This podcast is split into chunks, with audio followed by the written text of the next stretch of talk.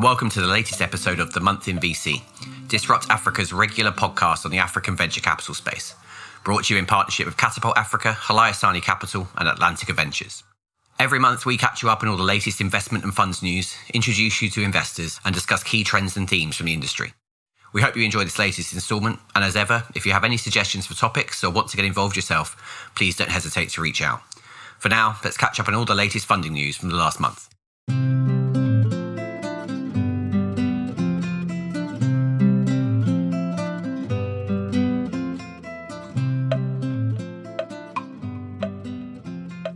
November began with the news that South African mobility startup Where Is My Transport had closed down after failing to secure the necessary funding to continue operating. Formed in 2016, Where Is My Transport was a big data platform for sustainable mobility in emerging markets. Its products were used by cities to coordinate and monitor services, operators to integrate their systems, and passengers who access the platform through apps and endpoints connected to the Where Is My Transport platform. In 2021, the company raised a 14.5 million US dollar Series A extension round from investors including the now defunct Naspers Foundry. This took total funding to more than $27 million, but eventually the startup reached what founder Devin DeVries described as journey's end after failing to secure the necessary further capital. It's just the latest major startup death of 2023, and it probably won't be the last. Other well funded, yet now fallen companies so far include Kenya's Sendy, Nigeria's 54Gene, and Ghana's Dash, among others. To better news though.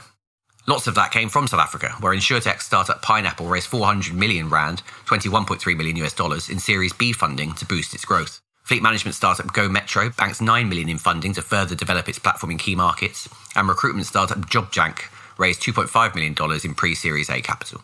Another South African insurtech startup, Inclusivity Solutions, raised $1.5 million in a Series A extension round to support its Pan African expansion plan to Nigeria, where commodities platform Afex banked 26.5 million US dollars in funding from British International Investment, the UK's development finance institution. Trade finance startup FrontEdge, which helps facilitate cross-border trades for African SMEs, raised 10 million in debt and equity funding, while there was a 1.3 million dollar round for fresh and packaged food e-commerce platform PricePally.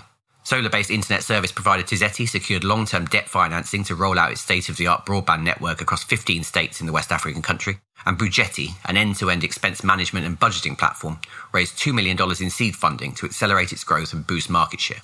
In Egypt, a big one, as fast-growing fintech startup MNT Halan raised $130 million in securitization, one of five tranches of securitized bond issuances this year that have so far banked it over $400 million. EdTech platform Akdar and SaaS e-commerce startup Orfar secured six-figure funding rounds from Saudi investors, while online car parts marketplace Motor raised $2.8 million in pre-seed funding to help expand its product suite.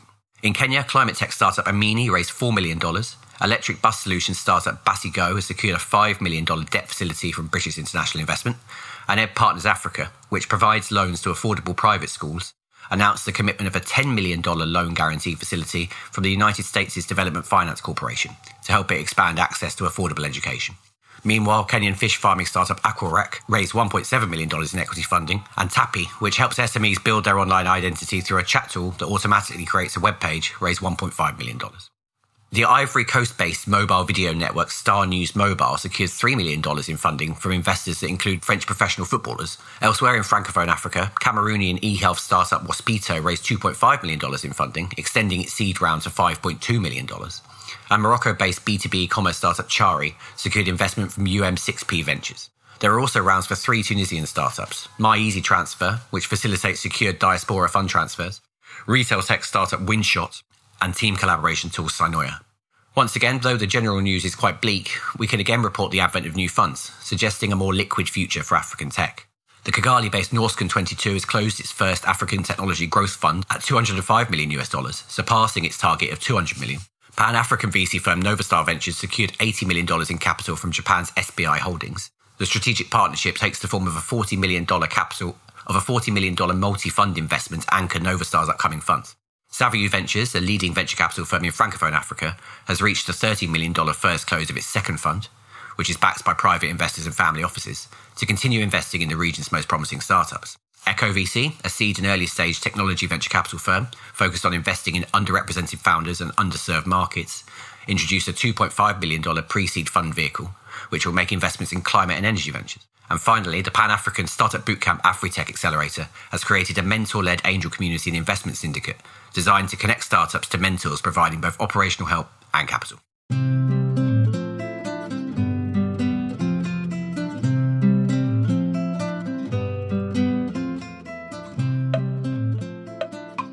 Some bad and some good news there from the wider funding space on the continent. So now let's find out what a prominent VC thinks about what's going on out there. In each episode of The Month in VC, we focus on one individual Africa focused investor, learning about their background, their company, and their investment ethos. This month, we caught up with Erick Yong from Africa focused investor GreenTec Capital Partners and the Zytec Investment Office, who says he's still bullish on the African tech space in spite of the current challenges. The macro are there, the dynamics are there, and the, the talents are are starting to increase. And also, you have a bigger interest for the um, African populations, uh, talented population, which is outside of the continent, to come back. So now there's a lot of ingredients to develop that ecosystems. Of course, um, the the geopolitical environment um, changed a little bit some of the dynamic, but uh, in general, I think that this this is just a period of transitions. So I'm very bullish in terms of um, and Africa. And when you compare to the, the other regions, I still believe that um, the growth is in the growth is in Africa when you come to money allocations. Yong is originally from Cameroon, but now based in Germany. He launched his first company straight out of business school, exiting after seven years. He then worked for an international consortium, helping it build ventures in Europe and Asia. In uh, 2014, I decided to stop working for others and, and create again a new company and have a focus on Africa. So go back to my origin and try to see if I could share my experience in building companies with uh, my fellow founders um, create GreenTec Capital then in 2015 with uh, Thomas Festerling. That was at that time banker from the Deutsche Bank.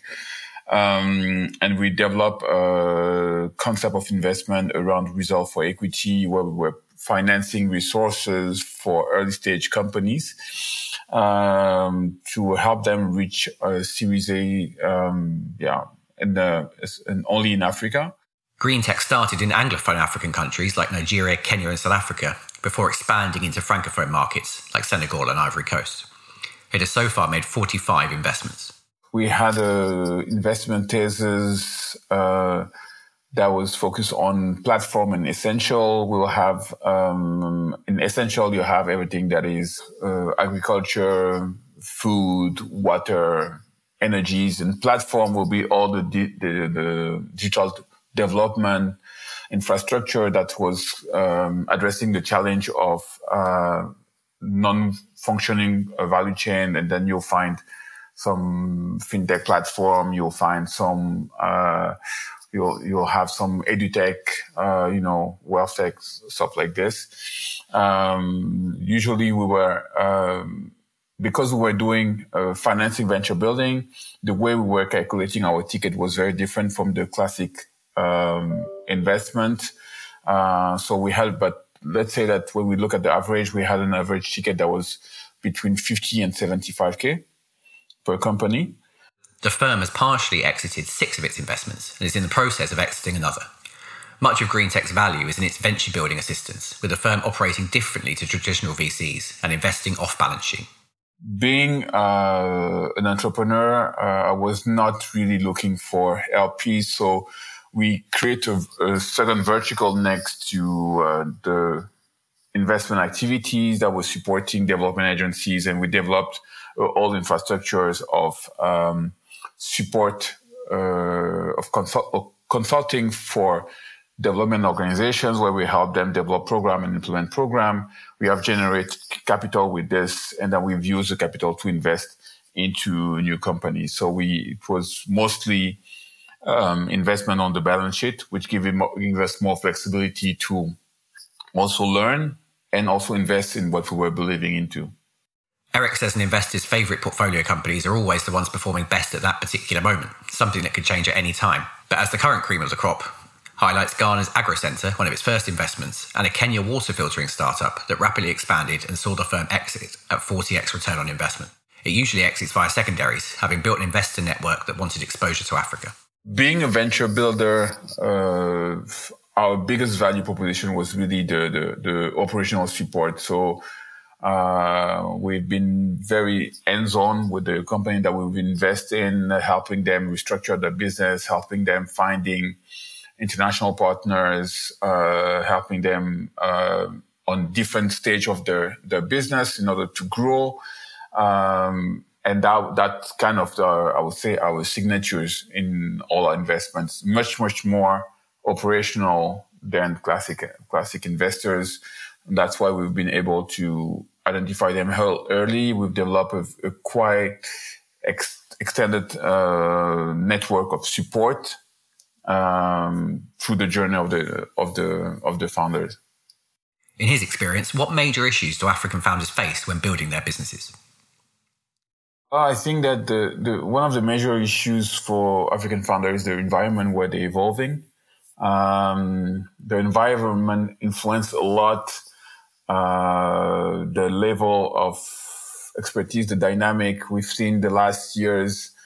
The market was um, overflowed by by money, which made that founders lost a little bit track of what was very important, um, targeting only the next round and the next uh, story to tell to investors, um, and um, and I think that's that uh, because it's a quite a, a new environment, and uh, we we still I think in Africa we're still trying to find the what works in our environment. We cannot take away the what works in the US because you know distribution is set, marketing is huge, uh, capital is unlimited, and this is not the environment we have in Africa. So I think that that's um, we still need to identify what are the dynamic that works well uh, one thing. The second thing is also that in terms of um, exit, there is no clear path to exit when it comes to the, the ecosystem. So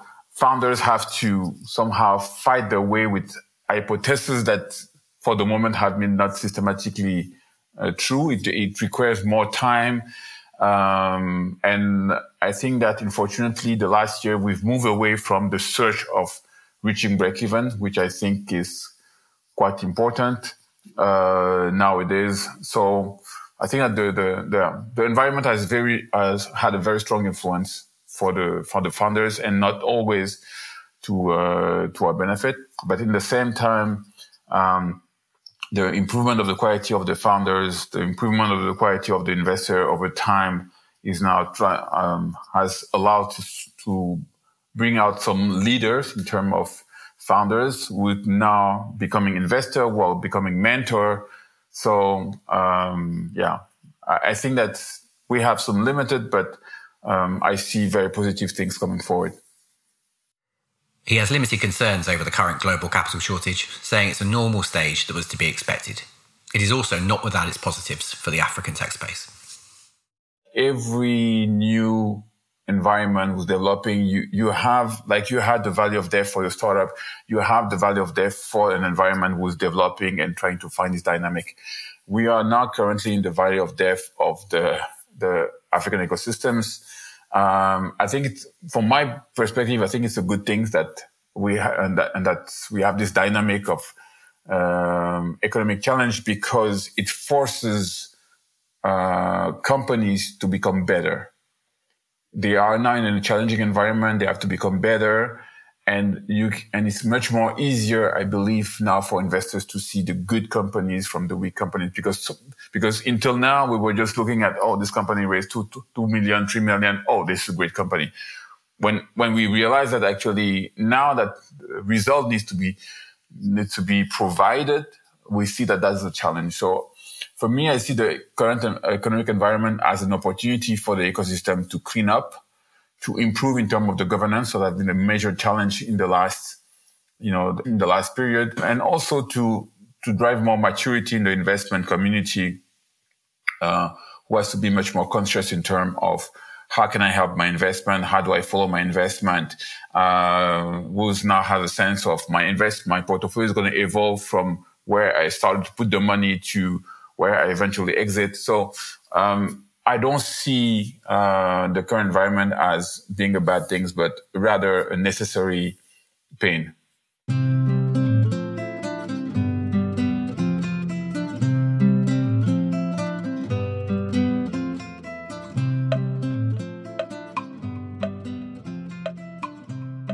Positive noises from Erick there then on how the current crisis will breed better companies. That said, let's hope we start seeing some more investment soon. To the final part of this podcast, then. Each month, we touch on a certain key issue within the ecosystem, be that a key facet of the VC business model or an emerging trend. Today, we're discussing how VC firms actually go about sourcing their portfolio companies. And we're doing that with the help of IK Kanu, founding partner at Atlantica Ventures, and Brett Commaille, partner at South African VC firm Hlayisani Capital.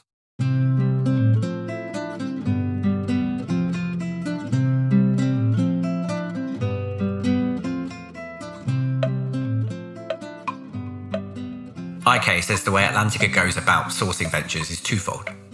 We, we develop our thesis in terms of, let's say, regions or sectors or different business models.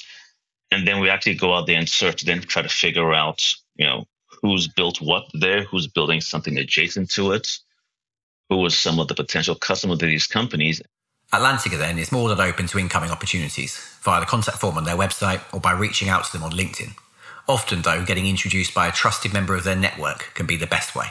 It makes the filtering a little bit easier because for any new opportunity, we always have to then do our own DD and speak to people and see if there's um, recommendations from people that you know you and know us or any red flags. So that makes the DD process easier.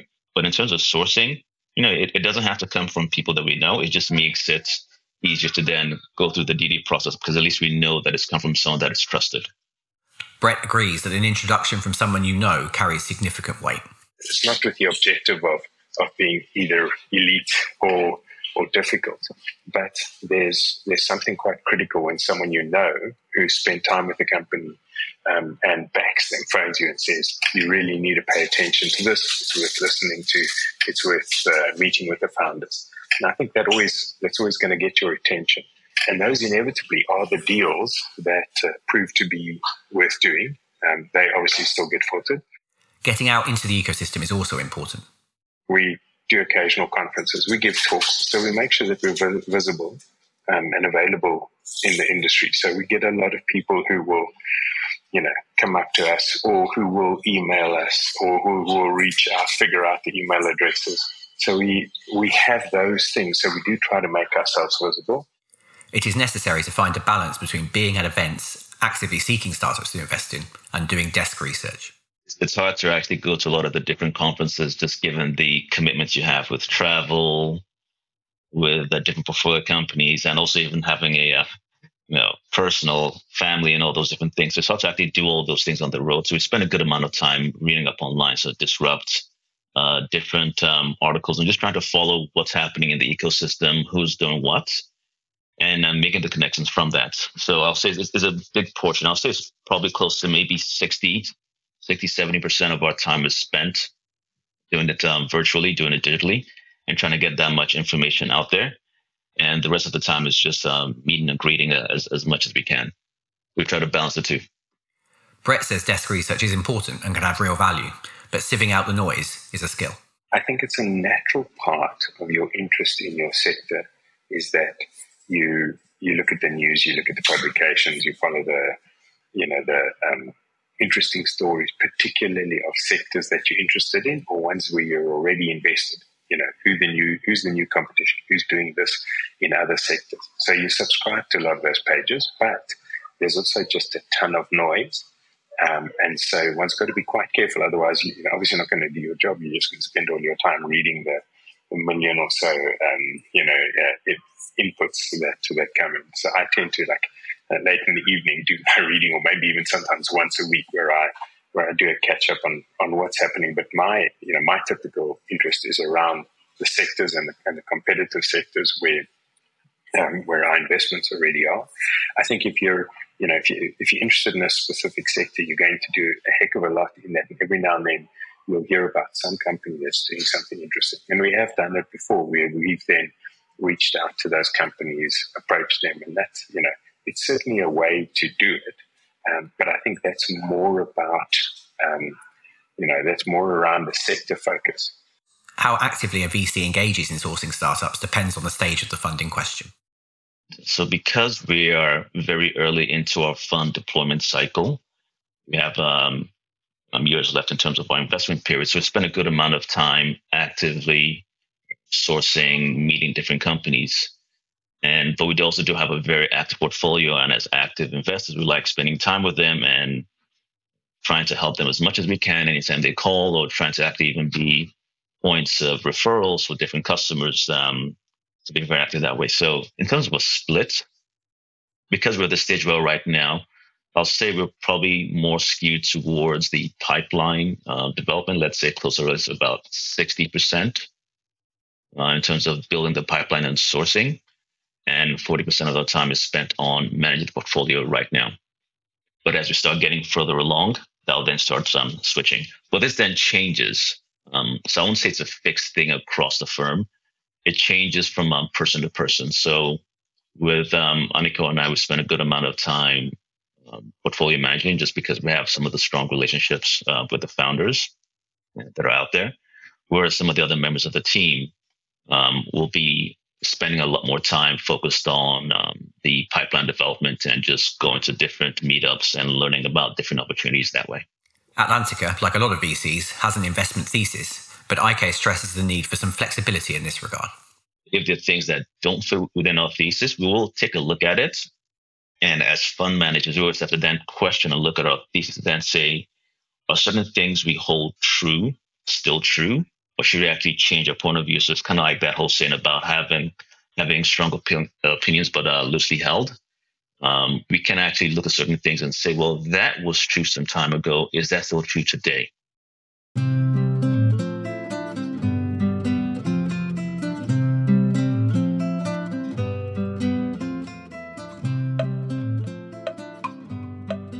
There you go, then. How VCs go about sourcing their startups from the horse's mouths. Thanks to IK and Brett for sharing their expertise. That brings us to the end of this episode of The Month in VC, brought to you by Disrupt Africa in partnership with Katapult Africa, Hlayisani Capital, and Atlantica Ventures. We'll see you next time.